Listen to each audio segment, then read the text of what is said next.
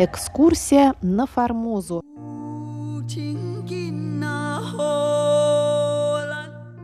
В эфире русская служба Международного радио Тайваня и я, Мария Ли. Я начинаю передачу «Экскурсия на Формозу», в которой мы продолжаем знакомиться с книгой Валентина Лю «Этнополитическая история Тайваня в мировой историографии с 17 по 21 века». Сегодня мы переходим к третьей части первой главы, которая посвящена современному этапу изучения этнополитической истории Тайваня в России с начала 90-х годов до настоящего времени.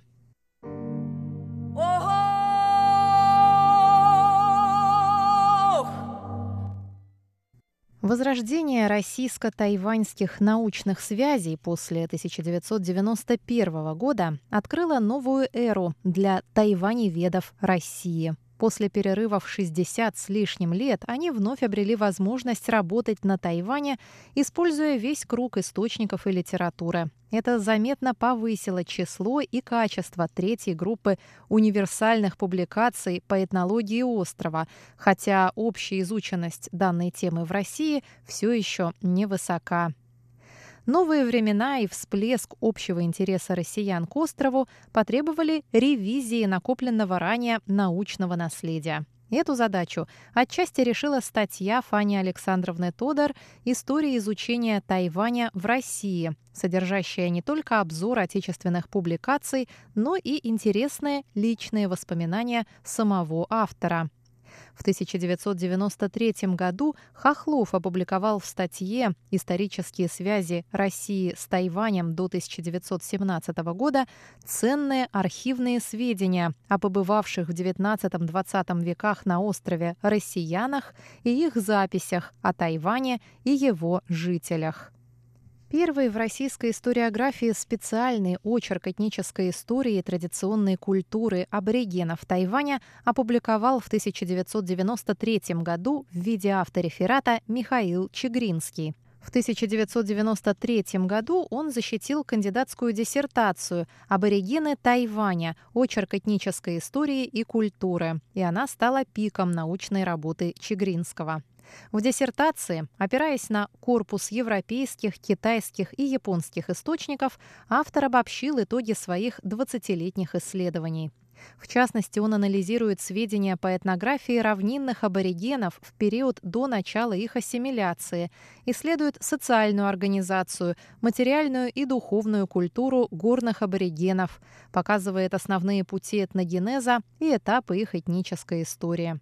Особое внимание уделено политике в отношении туземцев, проводившейся европейскими, китайскими и японскими колонизаторами, а также властями Гаминдана после 1945 года. Отмечая быструю оккультурацию и ассимиляцию аборигенов в современном Тайване, Чигринский мрачновато заключает, что в этих условиях все попытки гаушаньской интеллигенции восстановить традиционные институты вряд ли смогут дать положительные результаты. В действительности, за минувшую с 1993 года четверть века положение коренных народностей Тайваня заметно улучшилось, уточняет Валентин. И сегодня при поддержке властей и упомянутой гаушаньской интеллигенции большинство из них переживают бурное этнокультурное возрождение.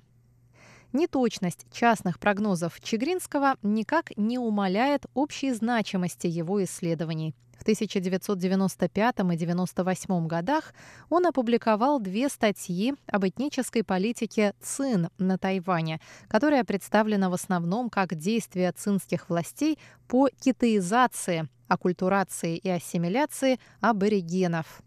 В целом, к концу 90-х годов Чегринский опубликовал более 30 работ по этнической истории, политике и культуре Тайваня и внес на тот момент наибольший вклад в изучение этих тем востоковедами России.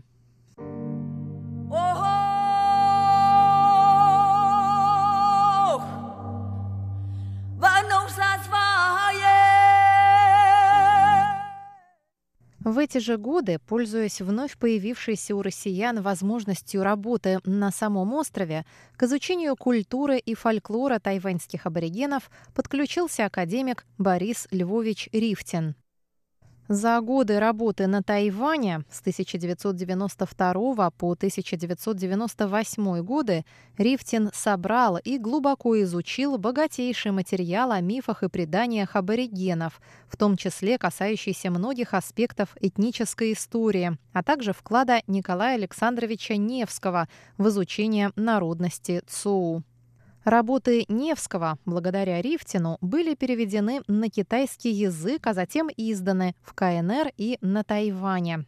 Работы самого Бориса Львовича, основанные на его личных полевых исследованиях, являются не менее ценным и во многом уникальным вкладом в мировое этнокультурное изучение коренных народностей Тайваня. В 90-х годах в России были также опубликованы две статьи Станислава Кучеры, подготовленные в ходе его научной стажировки на Тайване в 1995-96 годах.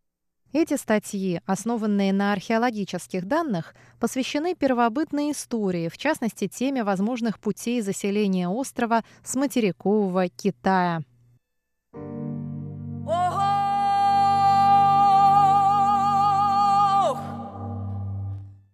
Если в 90-х годах миссия продолжения традиции тайваневедения лежала по-прежнему на плечах старшего поколения, то начало 21 века совпало с приходом более молодого поколения китаеведов, с появлением новых имен, заметно ожививших изучение этнической истории Тайваня в России, пишет Валентин Лю.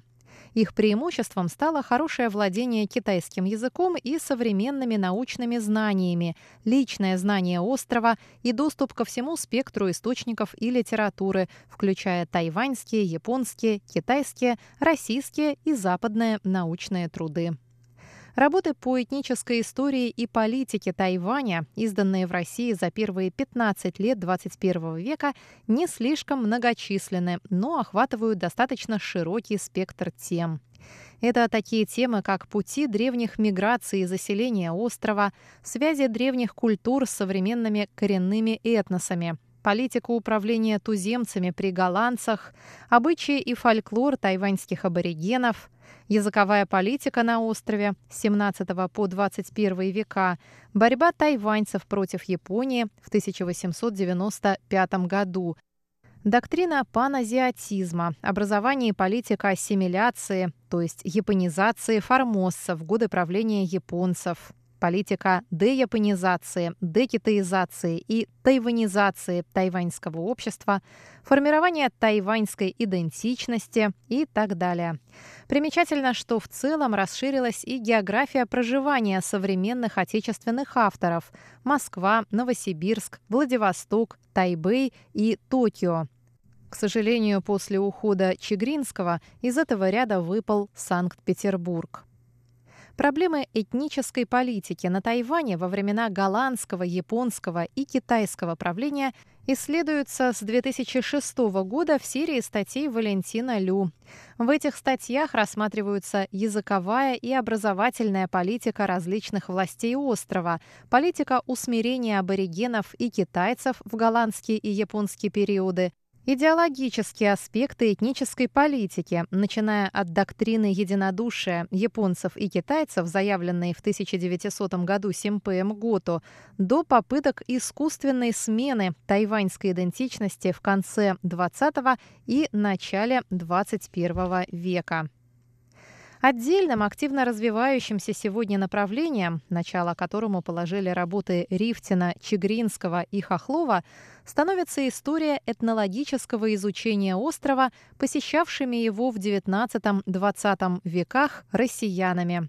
Это Ибис, Левитов, Мальтрехт, Елисеев, Невский. В том числе биографии этих ученых, темы, проблематика и методики их научных исследований. Но об этом более подробно мы поговорим на следующей неделе в рубрике «Экскурсия на Формозу». С вами была Мария Ли. Всего вам доброго. До новых встреч на волнах волнах Международного радио Тайваня.